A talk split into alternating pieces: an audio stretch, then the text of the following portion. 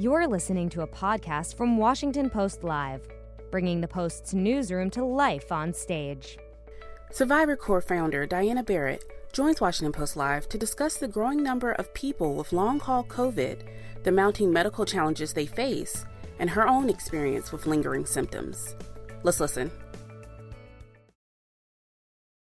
Good afternoon and welcome to Washington Post Live. I'm Frances Stead Sellers, a senior writer here at the Washington Post. My guest today is COVID survivor turned patient advocate, Diana Berrent.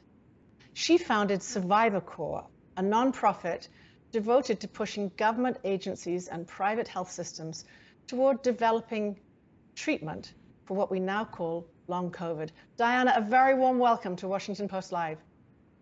Thank you so much for having me. This is a tremendous honor. Well, we're delighted to have you. And before talking about Survivor Corps, I'd like to ask you a little bit about your personal experience. You were one of the first people in your community to be diagnosed with COVID. But when did you realize you had symptoms, lingering symptoms, that we now call long COVID? So I had what I call an average Tylenol and Gatorade case of COVID. Um, I was not hospitalized. I was not close to being hospitalized. Um, my symptoms were somewhat severe during the acute phase, or what I actually prefer to call the contagious phase. I had what I probably, what I assume was encephalitis. I was hallucinating, a sleep disorder, not fatigue, but actually tremendous insomnia. Um, the list goes on. I had a pulmonary infection, um, it, I could go on, but I actually felt quite better um, after I came out of isolation. The GI issues were still really bad, and I was still getting continued headaches and deep inner ear pain. But um, I felt much better, and it wasn't until several months later. I had COVID in the beginning of March. The first doctor I saw wasn't until August when I had a symptomatic relapse. And so, what we are seeing is that there are really two buckets of people who have long COVID. I would actually suggest three.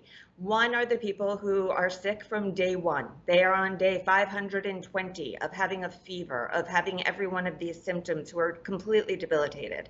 There's another group for which the pattern is more recrudescent, more um, relapsing and remitting, and that's what I had. And thankfully, I'm actually on the other side and I am recovered, but I am one of the lucky few. Um, and the third group is the ones who don't know yet that what damage the virus has done to them. For example, my son had a very average case, and you know he's 11 when he had COVID, and I never would have called him a long hauler. And nine months later, one of his front adult teeth fell out unprompted with no blood loss from vascular damage from COVID. So we're not. I think it's a bit premature to say who does and who doesn't have long COVID because it can act like a ticking time bomb in your body, and you don't know where or when it's going to go off. So Diana, when did you come up with the idea of founding Survivor Corps? So I spent 18 days in isolation when I had COVID because at the time it was so new. Nobody knew how long one was contagious for. I was not taking any chances. Um, not only was I one of the few people to get tested on the front end, but I was actually one of the only people in America to get tested on the back end twice until I cleared the virus. And that was because I was one of the first plasma donors in America. I was the first plasma donor at Columbia University. And during my time in isolation, I became completely obsessed with the idea of convalescent plasma that if I was to become one of the first survivors of this novel disease, I would have something in my body. I would have this internal hazmat suit that I could share with other people because I had developed these miraculous antibodies and it's not a zero sum game you don't you're not giving away your protection you're sharing it and I also realized that there was a need for survivors to partner with the scientific and medical communities so that we could engage in every trial and study available because so many of the mysteries of this novel virus lay in the bodies of survivors. So I did not actually start Survivor Corps as a patient advocacy group because at the time there was no patient advocacy to be done. You either lived or you died. Um, I started Survivor Corps on March 24th with the mission of mobilizing an army of survivors to donate plasma at the time, but more generally to support science research in every way possible by participating in every trial and study for which they qualify. We became a patient advocacy group within a few weeks because when we realized that so many of our members were surviving but far from recovery. So you're Facebook based, I think. How many, I've been briefly on your site, but how many patient members do you have now? How many people do you represent? Uh, at last count, I believe it was 171,000 in our mm-hmm. Facebook group. We also have a much larger reach through our website, survivorcorps.com, which is really the most comprehensive um, site to get all of your answers about COVID, your practical answers. If you've been diagnosed, what do you do? How do you get monoclonal antibodies? What is the difference between a spike protein antibody test and a nucleocapsid antibody test? Breaking all of that information down in one place. And in fact, I'm, I was very proud to, um, when our website by September or October of last year was inducted into the Library of Congress's Digital History of COVID. Wow. And so we're at this very key moment with the Delta variant surging. How is that affecting your work? Well, look, I mean, it is um, it's extremely frightening, and I feel like in many ways we are back at square one, arguing about masking um, and other very simple issues. And I feel like we abandoned many of our best um, sources of protection too too early, prematurely. Um, I, I, think this this Delta variant is much more uh, contagious. And what worries me is we are seeing tremendous neurological impacts from the alpha strain. Um, you know, in fact, I would go so far as to say that we initially thought of COVID as a respiratory disease. We quickly understood it as a vascular and inflammatory disease, but we will look back on it largely as a neurological disease. And I fear that the fact that there is a higher viral load involved in the Delta variant and it congregates in the nose and mouth, what happens? I mean, just using common sense, it goes up the nose, it knocks out the olfactory system, and what's right next to it, the vagus nerve, which controls all of our automat automatic functioning. Um, and I have asked plenty of doctors and scientists, like, do you think that this is a possibility? And it's yes, but we just don't know. There are too many unknowns right now. We are seeing a lot of breakthrough infections from the vaccine, which means not that the vaccine don't get vaccinated, absolutely get vaccinated, but it is only one step. And I think that we need to go back to that model that we used to use in the beginning of Swiss cheese, where you had layers of Swiss cheese between you and the virus. And you know that each layer is going to have holes in it. Not one is going to be perfect, but let me tell you, the vaccine is the thickest piece of Swiss cheese with the smallest holes that you can avail yourself of. However, you need to cover up those holes. How do you do it? By still masking and not just masking, double masking and avoiding congregate settings. And the other thing is knowing that you, even after you've been vaccinated, you can still be a carrier. And remember, no one under the age of 12 in this country has been vaccinated. And there are plenty of people who would love to be vaccinated, but because they are immunocompromised, they can't. And we need to make sure that we are protecting those individuals as well. And if we can be carriers, then we need to make sure that we are not. And if we, the we need to listen to the CDC's revised guidance, which I'm thrilled that they made, but it wasn't amplified in the right way. So Diana, um, Diana, know, Diana, let me just ask you another question. Where are we with the science, the key science on long hauler treatment now? Well, unfortunately, there's a complete standstill in the research. Um, and that is because the government gave $1.15 billion to the NIH in February for long COVID research. Um, all scientists in America were given two weeks to put in their applications. That was in March. Decisions were going to be out by the end of April. We didn't hear anything. By June, they decided to create two larger, you know, uh, interim studies. And I sit on those panels, and I can tell you that not a penny has been distributed for to a single scientist on long COVID. So we have so many fundamental questions about the biological mechanism behind long COVID. Are we talking about viral persistence? Are we talking about an unregulated immune response or a combination thereof? Are we talking about um, damage to the endothelial lining and infl inflammation? There all of these are pieces of it but the research is just not going fast enough because the money hasn't been unleashed and unfortunately it's not the NIH's money they are the custodian of that money and it is meant so to be what, distributed Diana what treatments are in the pipeline Um, I wish I could tell you. Um, right now, there aren't any because we first need to understand the mechanism. And okay. so until we can do that, in fact, we started a study with Dr. Iwasaki at Yale a couple of months ago when she had floated a couple of theories on Twitter of what she thought might be responsible for long COVID. And we found that we did a quick poll and found that of 2,000 of our members, 45% were feeling symptomatic relief. Another 14% were feeling worse, I will also add. And we don't know how long that symptomatic relief lasted because it wasn't a longitudinal study. But it was enough of a clue, it was enough of a breadcrumb trail that we were able to bring it to Dr. Iwasaki and start a, a joint Survivor Corps Yale study within weeks looking at autoantibody assays before and after the vaccine to try to understand look, the vaccine is not a cure, but it could be a very good clue to how we develop it, where how we develop the road to get to a therapeutic. But unfortunately, it, we're not close.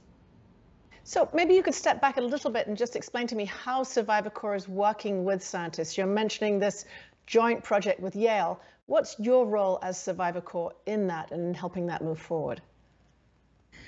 So I'm so glad that you asked that because the I would say that the thing that I am most proud of what we have done over the last year and a half is that we have transformed what it means to be a citizen scientist.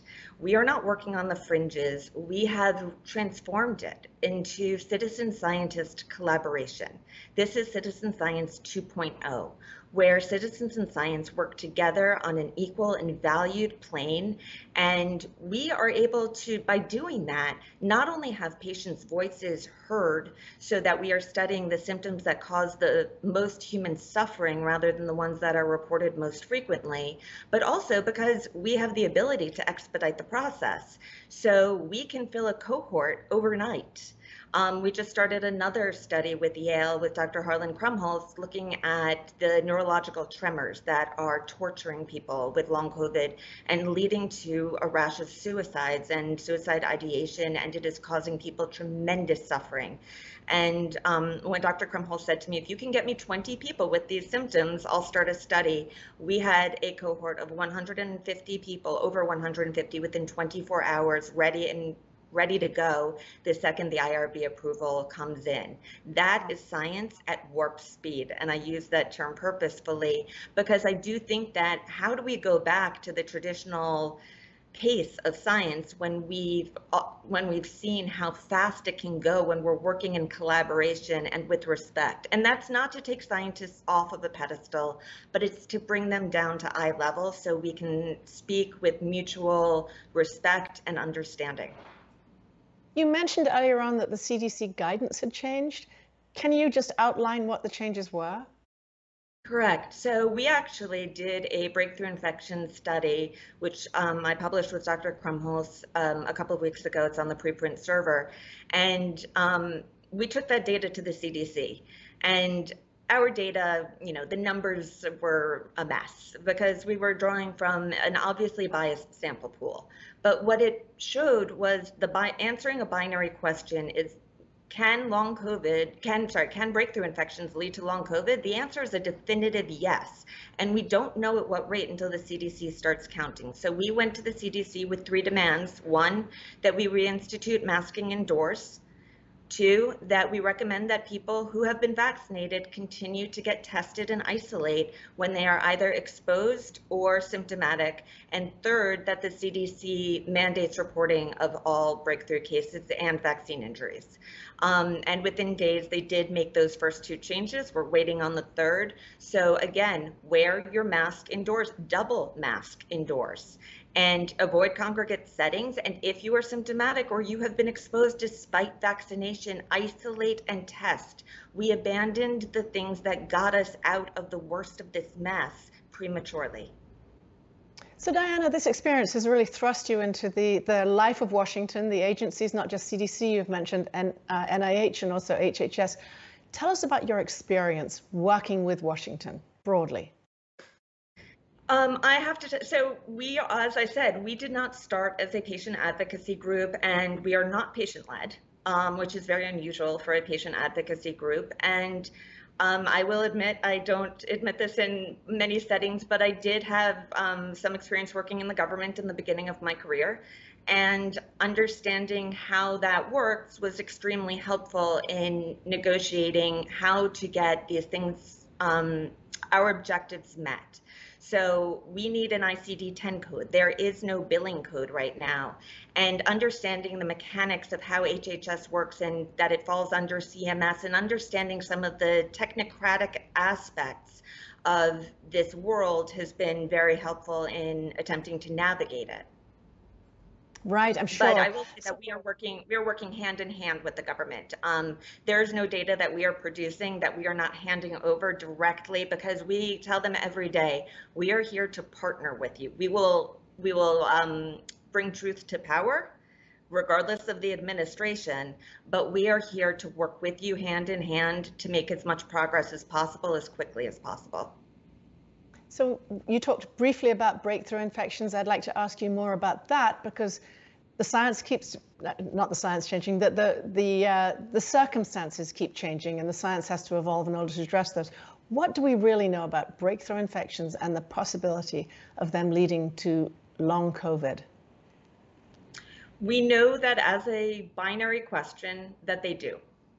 Um, you know, there's been some question of even using the term breakthrough case because is it really, it's just really another case of COVID.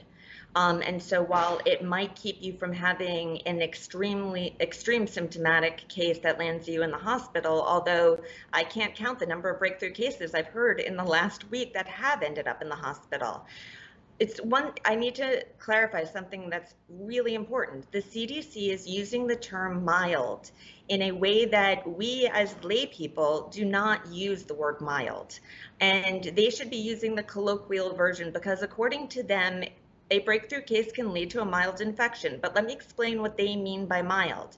They mean encephalitis, they mean COVID pneumonia, they mean, mean end stage organ failure, they mean long COVID, they mean anything that does not land you in the emergency room within those first 10 days. If you end up in the hospital two weeks later, that's not counted. So you're saying that end stage organ failure is counted as mild? It sure is. Huh. If you're not hospitalized, absolutely. Look, this is a disease that can affect any single organ that relies on blood flow. And I hate to be the bearer of bad news, and I haven't taken biology since high school, but I can tell you that every single organ relies on blood flow. And so even a very average case, mild case, can lead to tooth loss, erectile dysfunction, hair loss, um, diabetes, strokes, um, loss of hearing. There is no organ that is exempt from this insidious virus. And that is so important to know that there is really no such thing as a mild case. And the fact that we are using that term is misleading people because that's not what I consider mild. I consider hay fever mild. I consider a common cold mild. That, and I think that the rest of America probably does too. And so by using, we need to use the right terminology when we are communicating. And I, I'm, I, I think that the people who are working at the CDC, who I work with, I have tremendous respect for them. And um, we actually helped work with them to create their interim clinical guidance on long term COVID. And that is an iterative document. It was just a first draft. It's not perfect, but we are working with them very closely on the development Diana, of I want that. To, I want to ask you about. I want to ask you about one particular organ, the brain. So we've talked about, um, you know, hearing loss, smell loss, and, and other problems, but specifically some psychiatric problems, including psychosis. Can you tell me how common that is among long haulers?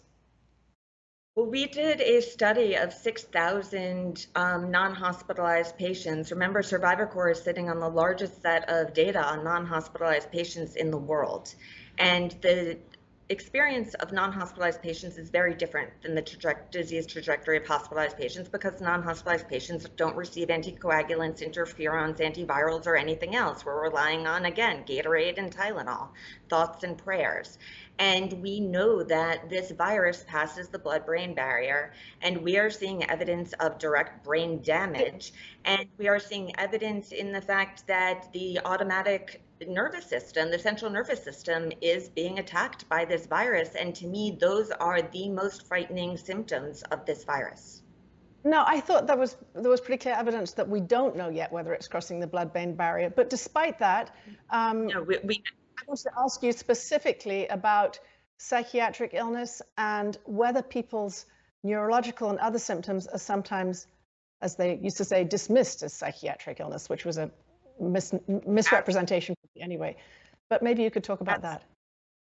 Absolutely. So when we did this study, we asked not just what were the most frequently reported symptoms, but what were the symptoms that were causing the most human suffering and grief? What were the symptoms that were keeping people from going back to work? The number one thing was drastic personality change. Um, that came as a tremendous shock. And I think that it goes beyond that. I mean, we are seeing it, this happen in children. We're seeing um, the people now developing these tremors and inner vibrations that are keeping them from sleeping. It, it looks like um, if you watch a video, as if they're having a constant seizure. And there's no study being go going on on this and people are going to their doctors and they are being gaslit and they're being told that it is in their head but we don't need to look very far back in history to see that viruses generally have a pattern of having the ability to leave a um, post-viral neurological condition that can be possibly treated. And if we are looking at it as a psychiatric issue, then we're looking up the wrong alley. We need to be looking at it as a neurological issue. And especially when it's being presented in children and they are having these post-COVID long-term sequelae, largely neurological, they're having seizure disorders, they're having all kinds of they're having psychotic episodes and it is being chalked up to the stress of the pandemic. And look, there are definitely mental health aspects to this. Um, I would find I doubt that there are very there there are very few people who have had COVID or a severe case of it who have not walked away with PTSD of some kind. And I don't want to discount the mental health issue, but I also want to put a very clear line that these are neurological issues that can lead to psychiatric issues. These are not mental health issues necessarily that are leading to psychiatric issues. And I think it's being exceptionally ignored in the pediatric population. Right, that, that sounds particularly tragic. And one issue I wanted to talk to you about is, is research on the link between long hauler symptoms and suicide. Are people looking into that particularly painful part of this problem? I wish they were. I wish they were, and we are here screaming from the rooftops. Um, one of our members took her own life in at the end of May, um, 14 months after a debilitating fight with long-term COVID. And I have to add that she had an asymptomatic case. And oh. Oh. when I looked at her videos that she had recorded, she went to the neurologist the day before and showed these videos of having these tremors, and she was gaslit by the neurologist. She was never able to get a positive PCR test, and Cedar and Cedars-Sinai turned her away five times. That's another problem with the CDC communication. They changed the rules, part of our guidance, our advice, they took it and said, you no longer need to have a positive PCR or positive antibody test to be diagnosed with long-term COVID. But there's a big difference between giving that as a guidance and having the centers actually employ those rules. And we are somehow stuck in the gulf between policy and real life, real world evidence. Wow. So Diana, I have a couple of uh, questions from the audience that I would like to ask you. The first one's a little bit like what we were talking about earlier, but I specifically want to ask you from Muriel Nope in Georgia, who asks, what is the data on long COVID following mild breakthrough infections with the Delta variant? So um, the only thing that we can say is that we know that it can happen. Um, at what rate, we will not know until we have surveillance from the CDC, until the CDC starts counting. And this is an example of the fact that we have not learned our lessons from March and April of 2020 low numbers, low cases, if you're not counting, don't mean low numbers, it means bad science. And we are also in the midst of creating another unrepresented, disadvantaged cohort of people who will not be able to prove that they had a positive case. And we know that an asymptomatic case can lead to long COVID. We know that the most mild case can lead to the most severe case. The most mild case of COVID can lead to the most severe case of long COVID. Um, there's no reason to believe that the same is not true for breakthrough cases, but until we start tracking, nobody knows. Wow. And another question, this one comes from Susan Piaz in Florida. And Susan writes, how many long haulers are prescribed steroids, which often help COVID 19 patients? What are the results and side effects? um, I have to admit that I am not a doctor. Um, I have not seen a lot of steroids being used with long haul patients, although there is obviously an inflammatory issue. Um, I do know that steroids are often being used in the hospital too early on because then it prevents use of high titer convalescent plasma and other things because you have to remember that while steroids do reduce inflammation, they also reduce your immune response. And maybe if you're having an overactive immune, immune response, that will help. But again, that one I would have to refer to an actual doctor. Um, I, I'm not fully equipped to answer that properly. I think we may be having a little bit of difficulty with sound. If you can hear me, I'll ask another question, but I couldn't hear you at the end of that one. So I wanted to ask you whether there is a silver lining anywhere in here. You mentioned earlier on, and we have know, known about several other viral illnesses that seem to lead to other post-viral conditions like chronic fatigue. There's now a lot of money and investment in, in finding out about long COVID. Do you see that as a possibility for learning more about chronic fatigue and other uh, conditions that are supposedly post-viral? Absolutely, absolutely.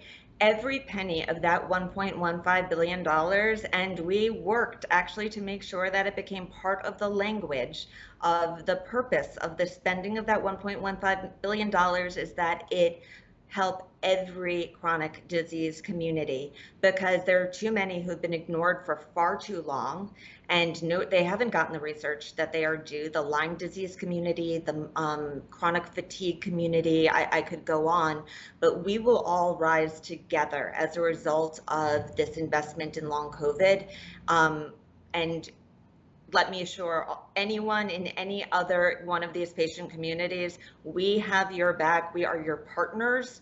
Um, and I'm horribly sorry that it took this to bring it to the forefront. But if that could be a silver lining, then let it be. That's wonderful. And how optimistic, what's the future of Survivor Corps as you look ahead? It's so hard to say. Um, I think that a few months ago I was thinking about ramping down in the fall. I don't know that that's a possibility anymore. Um, we'll see where the virus takes us. But at the same time, we have hundreds of thousands of people who are relying on us to push the needle forward and push this research and be the conduit between the patient community and the scientific and medical community so that we can alert them to what is going on on the ground. We have been the canary in the COVID coal mine since day one.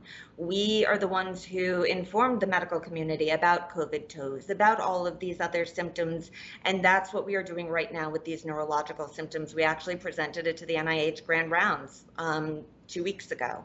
And we are starting this study with Yale. We are relentless in pushing these issues forward and getting the science done so that we can find therapeutics and find relief for people. And if you are listening and if you are having these symptoms, please know, have hope, okay?